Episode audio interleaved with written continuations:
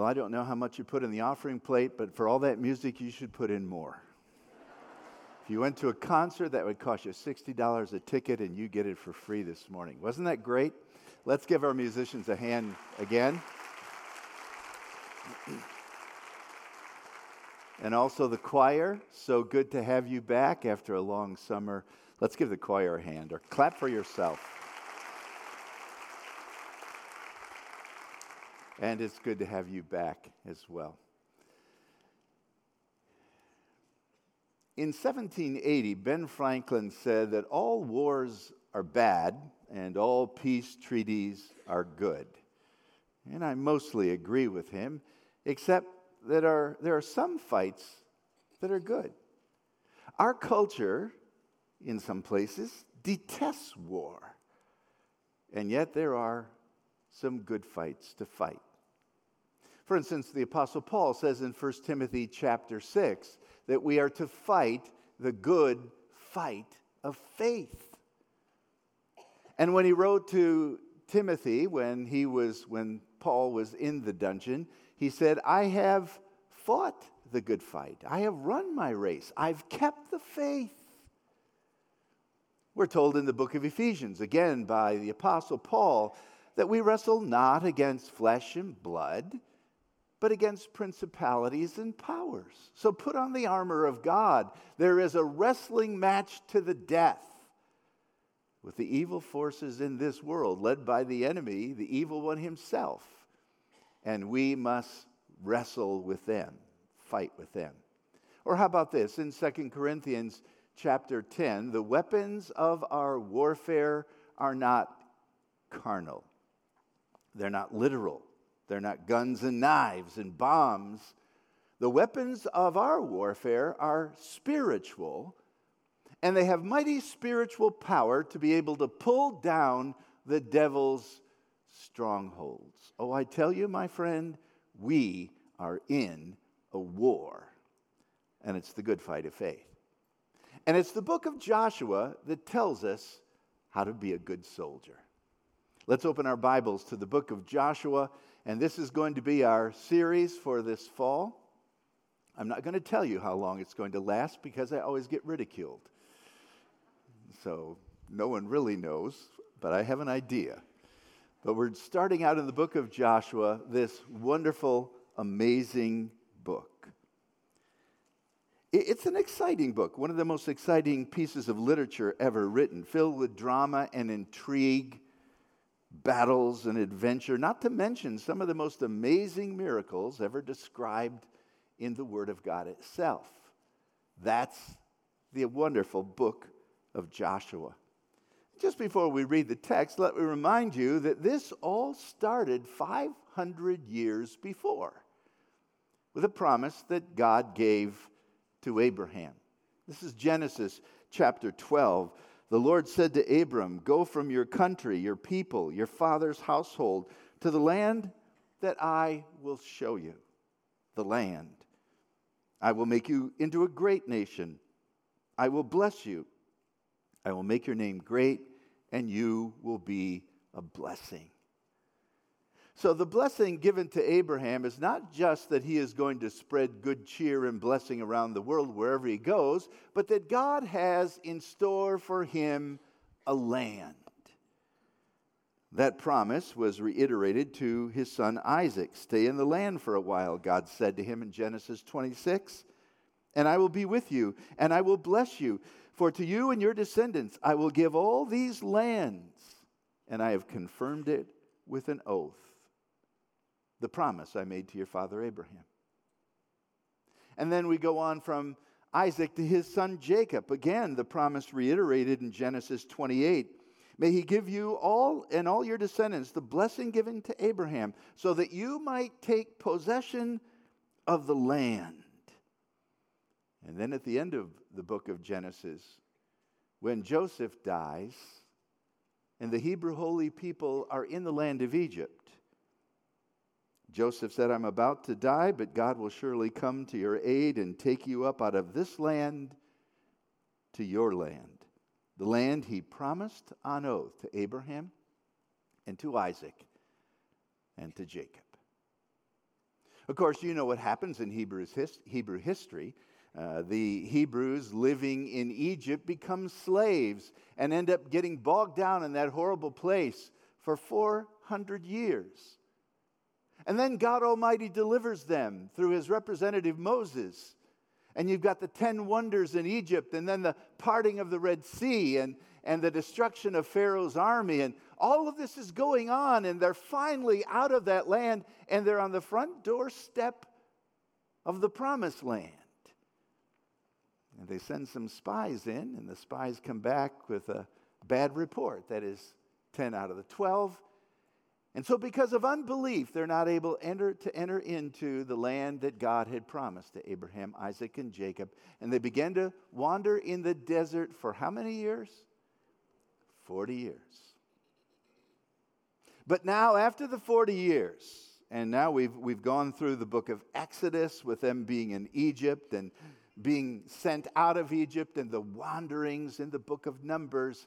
Now we come to the east side of the Jordan on the plains of Moab, looking westward to the land that God has promised.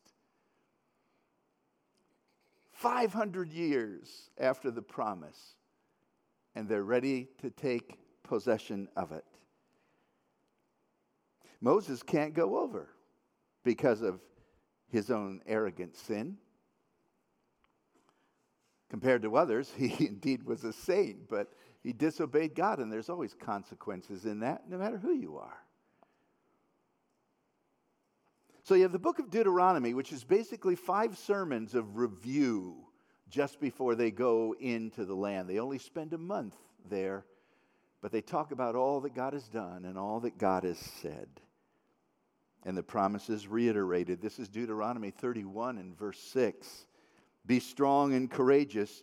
Do not be afraid or terrified, for the Lord God goes with you, and he will never leave you nor forsake you. Have you ever heard that?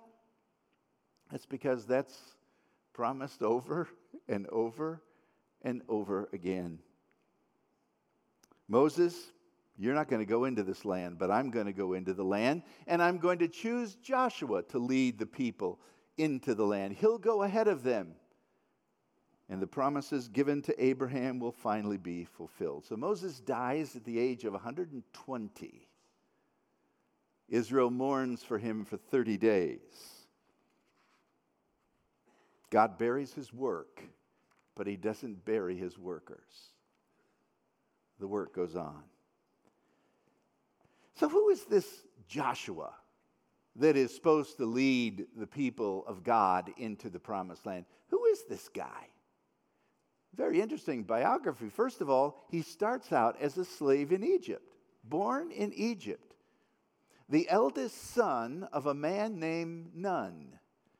Uh, N U N, Nun. Which means that while Joseph was in Egypt and the Passover was going on, being the eldest son, he was in great danger that night. But his father Nun put the blood on the door and Joshua lived. Joshua saw the parting of the Red Sea and the destruction of Pharaoh's army. And, and Joshua was not only a slave in Egypt, now he became a soldier for the Israeli army. He fought, Exodus chapter 17, against the Amalekites and defeated them when Aaron and Hur held up the hands of Moses, and the battle continued on with favor and victory. It was Joshua who was an aide to Moses.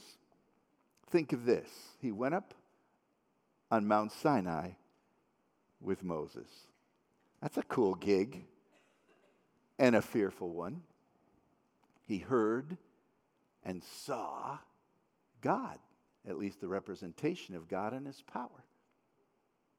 He was from his own tribe, Ephraim, chosen to be one of the 12 spies that would go out and investigate the new promised land. And so he went with vim and vigor and excitement. And only he and Caleb came back and said, We can take the land.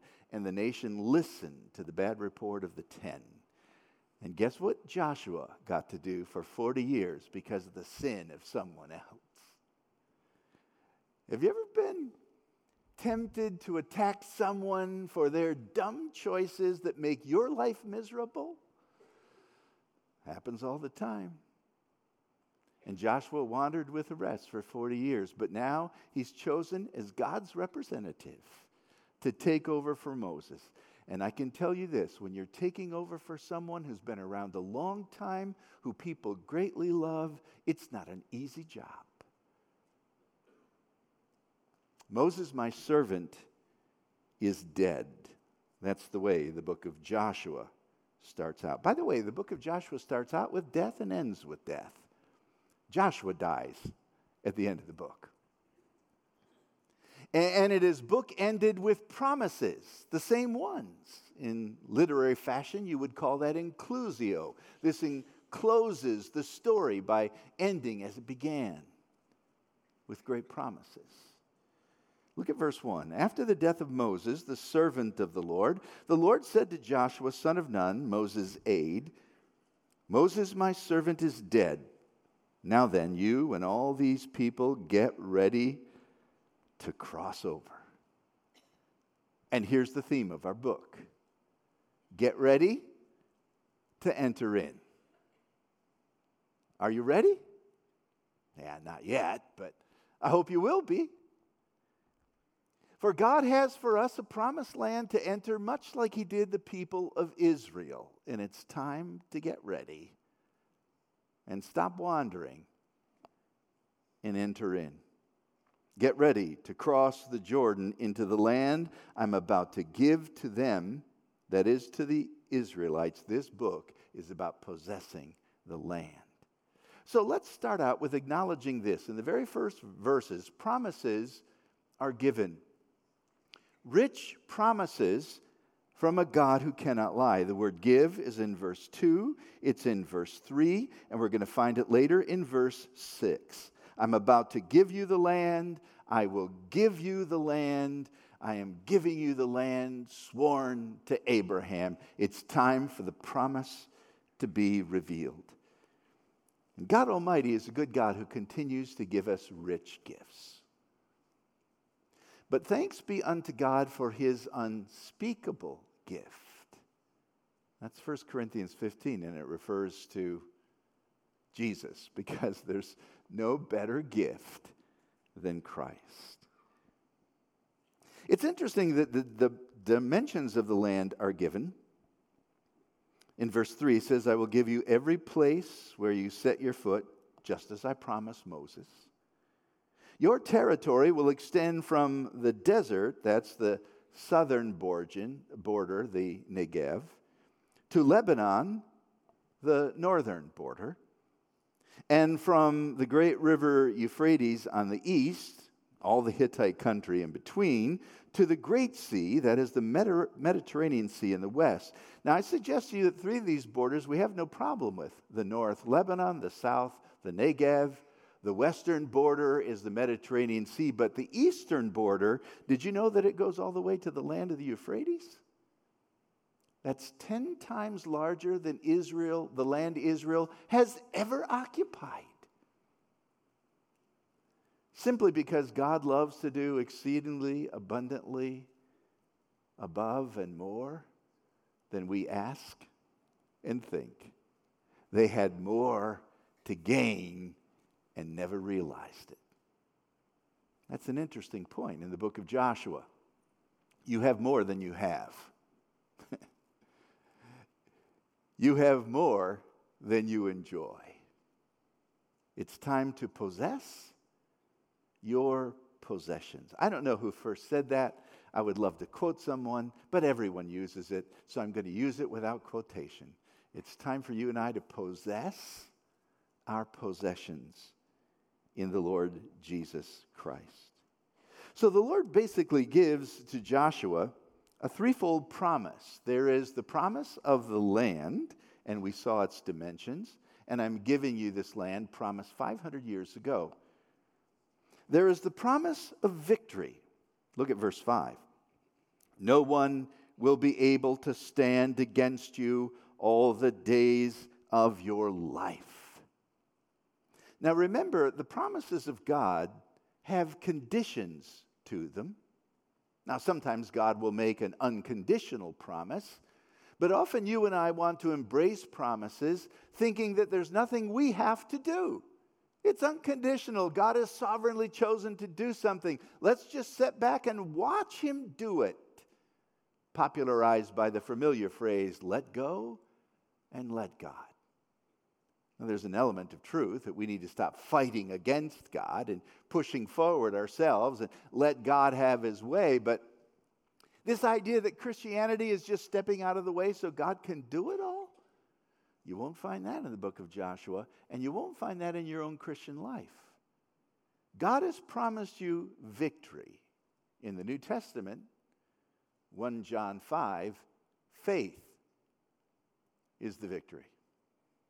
So if you don't use faith, forget about winning.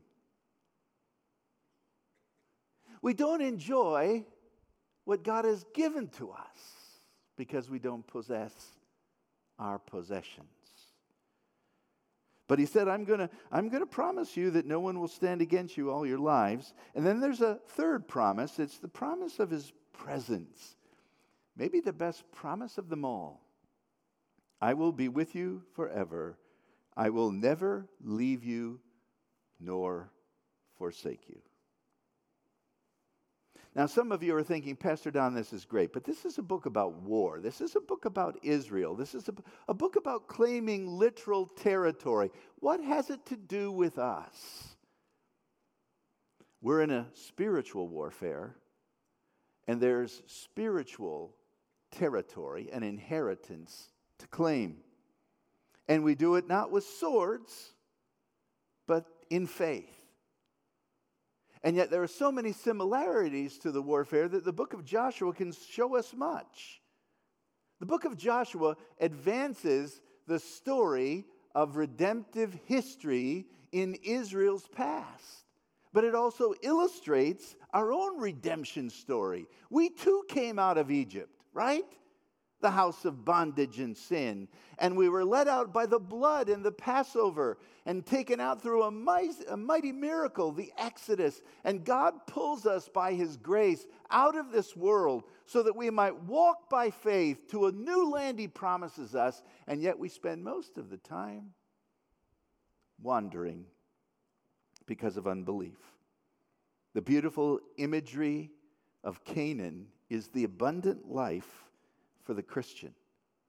It still has its conflicts, but God brought us out of Egypt to take us into Canaan. God brought us out of Egypt to take us into Canaan. Now, some of our hymns, I feel, mislead us.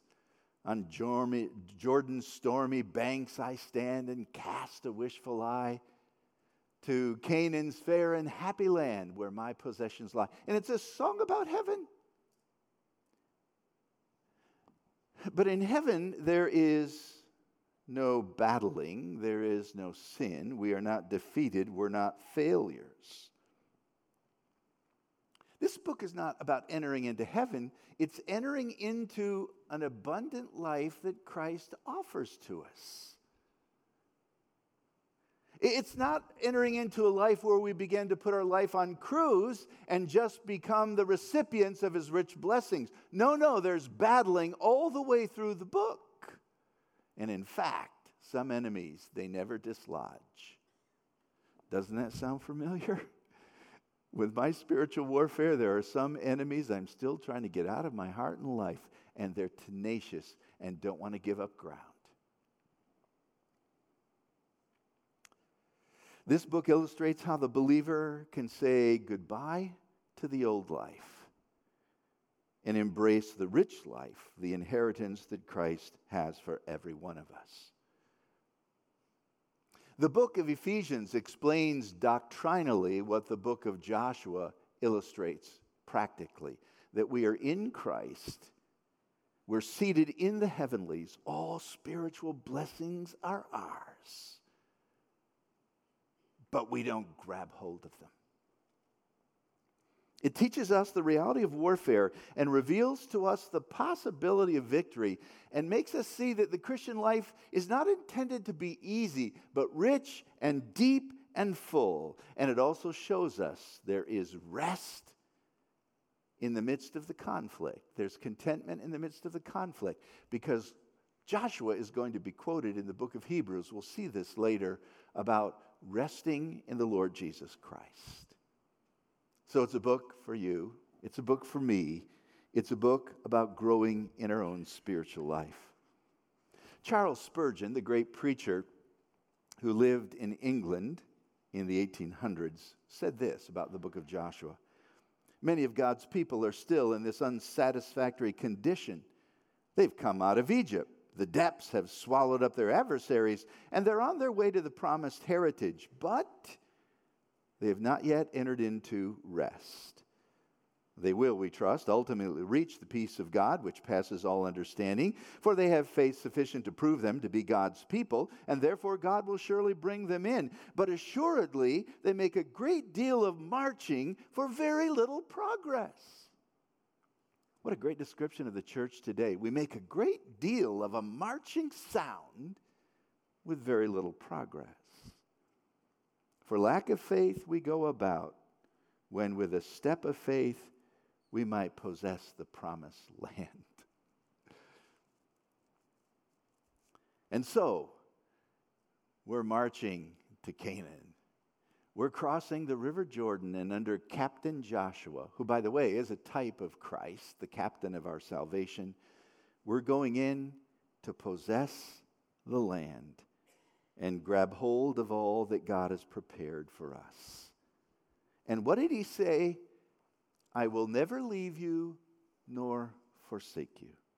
That's what he said in Genesis to Jacob. That's what he said a moment ago when we read it from Deuteronomy 31 to Moses. As I was with Moses, now Joshua, I'll be with you. These are the same words that were given to Gideon in the book of Judges I will be with you. And to the exiles who came back, almost a full quotation is given I will never leave you nor forsake you. I will be your God. You will be my people. I will be with you. The greatest blessing you and I possess is the presence of God and our redemption in Christ. But how is this to us? If you still doubt that the book of Joshua is to you, then I want you to simply understand Hebrews 13. It's a quotation from Joshua. And it says, We may boldly say, The Lord is my helper. I will not fear what man will do to me, for God has said, I will never leave you nor forsake you. The writer of Hebrews, quoting the Old Testament to apply to the believer's life under the new covenant, there we have our scriptural justification to embrace this thought that the book of Joshua is for us. Not to go conquer the beautiful land and to push into Jordan all the way to the Euphrates. No, the Crusades were a horrible misunderstanding of biblical truth. But you and I have a fight to fight, and it's the fight with sin in our own heart and life. This is a book about new beginnings for the people of God, and I hope this is a book about a new beginning for you. And you. And you and me and all of us. How about a new beginning? I mean, that's kind of what fall is, isn't it? This is a new beginning. Summer is over. We've had a great time. I didn't want it to go, but it's gone. I can't pull it back, but it's time to start afresh and new. And now I have the opportunity to kind of begin again. Begin again in my prayer and in my Bible reading. Begin again in my advancing in Christian Christ likeness. And so this book has a threefold charge, along with the three promises. There is the charge to enter the land. And by the way, this is kind of the outline of the whole book. If you want to take it down, we'll talk more about the outline. I'll hand some out to you, but this is the basic outline of the book. The first five chapters talk about entering into the land and preparing to enter and crossing the Jordan and, and all that takes place, the covenant that is made in chapter 5. And then you have from chapter 6 all the way to halfway through the book to chapter 12, they're defeating the enemy. These are the battles of Jericho and Ai against the southern five kings and the confederacy of the northern kings, and how God leads them every step of the way through battles, although they lose one. That's interesting. And then finally, you have the people dividing the land. And that is chapter 13 all the way to chapter 32. This is where they claim their inheritance. This is where Judah gets theirs and, and uh, Manasseh gets theirs. And, and all the tribes are given their portion of what we call the beautiful holy land of the Bible.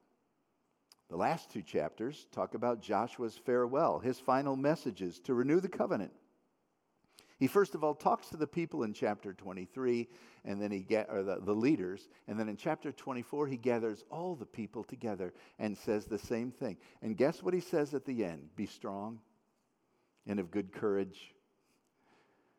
For the Lord your God will be with you, and he will never leave you nor forsake you. So there are promises given, but courage is required. That's the second half of this. And we begin to see it with verse 6 be strong and courageous. The word courageous, courage, used four times in this chapter. It's the very thing that Moses shared with the people, that God had shared with him. Be strong and courageous, because you will lead these people to inherit the land I swore to their ancestors, their forefathers, to give them. Again, be strong and very courageous. Be careful to obey all the law my servant Moses gave you. Do not turn from it to the right or to the left, that you may be successful wherever you go. Strength and courage. Strength of belief and courage to obey. Courage is vitally important in the Christian life. And I like the definition, I don't know who it comes from, that courage is not the absence of fear, but it is resistance to fear. It is the determination to go forward in spite of fear. So, how do we claim our inheritance? Courage. This is where I feel very much like the cowardly lion in The Wizard of Oz. I don't have any of my own. But that's exactly what God wants to give us.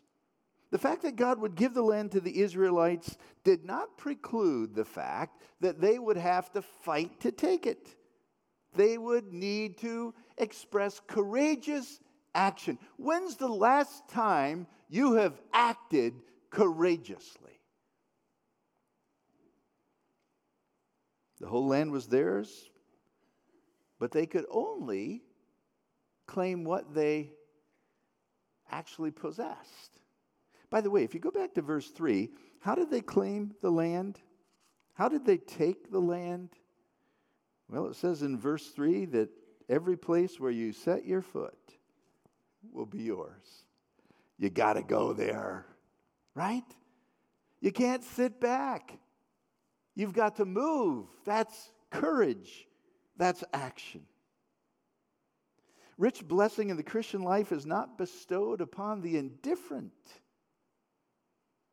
The promises of God are not intended to put us to sleep, they are to rouse us to action. Because every promise in the book is mine, especially this one I will be with you wherever you go. And so forward we go.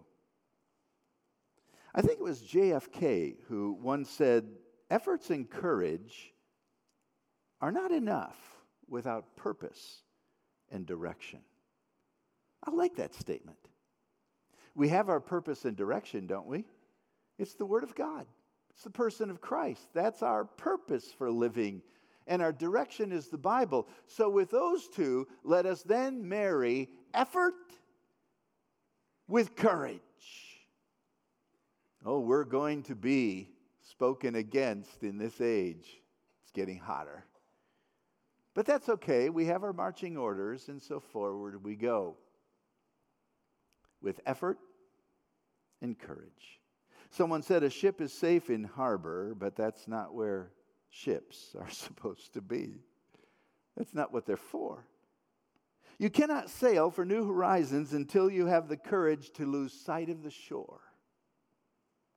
You cannot go further in your Christian life until you're willing to risk following Christ in a non Christian world. That's courage. So it is the strength to believe and the courage to obey. But how do I get courage? Bible. You say, where does that come from? Look at verse 8. Do not let the book of the law, which was probably the five books of Moses, don't let them depart from your mouth, but meditate on it day and night, so that you might be careful to do everything written in it. Now, three things are stated about the Word of God there. By the way, the, the word meditate means to mutter. It was the common, common Jewish practice to read the Bible out loud, read it to yourself, read it to someone else. But if you were all alone, you would mutter to yourself as you would read the scriptures. That helped you to think about what you were saying. But notice, the mouth is to be talking about the word, and the mind is to be thinking about the word, and the life is to be doing the word. So there is to be sharing, and there is to be thinking, and there is to be doing. One of the greatest capacities that godly people possess is the capacity and ability to receive. They know they need God's Spirit. They know they need God's Word, and their arms are open by faith to receive. What are you receiving today? I hope you're receiving something this morning, and I hope you'll determine with all of your heart to receive God's Word in the future. But it's the Word of God God owned the land, gave it to Abraham, promised to the descendants of, of Israel, and yet the people didn't enjoy the land until they took it.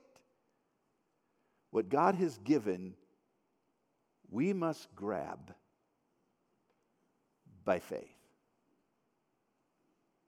And the more we blame God for not being concerned about our situation, the more we acknowledge we don't understand how good He's been to us. No, the promises are given, but courage is required. And we can only go forward in the presence of God. I love how the book ends. You don't need to turn there, but verse 23 and verse 14. In Joshua's last message, he said this You know with all of your heart and soul that not one of all the good promises of the Lord our God that he has given you has ever failed. Everyone has been fulfilled. And then he repeats it again. Not one has failed. 23:14. Isn't that good? Promises given and at the end of the book he met every one of them. And that's why you and I need to embrace the promises of God not casually, but courageously. What promise do you want to grab hold of today. One of our worst problems is our apathy. I'm okay. I talk to people about their health. How you doing? I'm good. Talk to them about their spiritual life. How you doing? I'm good. Really? I know people lie about their health. Well, we would be good if by the grace of God we were grabbing hold of more of the land every week by faith. By the way, the book of Joshua is not a record of what Joshua did for God, it's what God is going to do through Joshua. And imagine the record that you could give to your children and your grandchildren to the next generation of what God did through you. Because you said, like Caleb, I want that mountain. I want that mountain. Now, let, let me just say this to you, and it is a quotation that comes from Alan Redpath, former Moody church pastor, who said that God has nothing for any of us except what we find in the Lord Jesus Christ. God has nothing more for any of us except what He's already given us in the Lord Jesus Christ. In Him is the fullness of God. It doesn't get any better than that. Now, we need more of Christ. More of Christ controlling our life, more of Christ filling our life. We need to gain our possessions because God has given us so much. We need to get a hold of it. There was a young man who was graduating from college, and his father was rather wealthy, so he made it clear to his dad that he would like a new car as a graduation gift. He knew his dad could afford it. On graduation day, his dad called him into his study, sat him down, and said, Son, you know I love you. And I want to give you the best gift I could ever give something that will bless you. And he gave him a box that was wrapped up, and the boy was a little disappointed because he was hoping a car was parked outside, but he thought maybe, still maybe. He opened up the box and there was a brand new leather bound Bible. Threw it down on his dad's desk. How can someone like you, with all of your money, give me a gift like this? And he walked away and left the Bible on the desk. He was pretty angry with his dad for quite a while. Eventually, there was some kind of reconciliation, and then his dad got sick, and the son made his way to his dad's home, but got there too late. His dad passed away. Before the funeral, the son began to go through some of his belongings in his study, and he found that Bible. And he opened up that Bible, and underlined was Matthew 7 If you are a human father and know how to give good gifts to your son, how much more will God give good gifts to you? And while he was reading that Bible, a check fell out of the back of it, written to the dealer that said, paid in full for a brand new car. You don't know what you have in Christ. But I tell you, my friend, it is amazing. Let's possess our possessions. Heavenly Father, we do pray today for your grace and mercy upon us. We thank you for our time of worship and long to know more of Christ we have all of him there is in one sense, and we have very little of him in a practical sense of acting like him, following him, serving him, rejoicing in him. So give us our rest in Christ today. In Jesus' name, amen.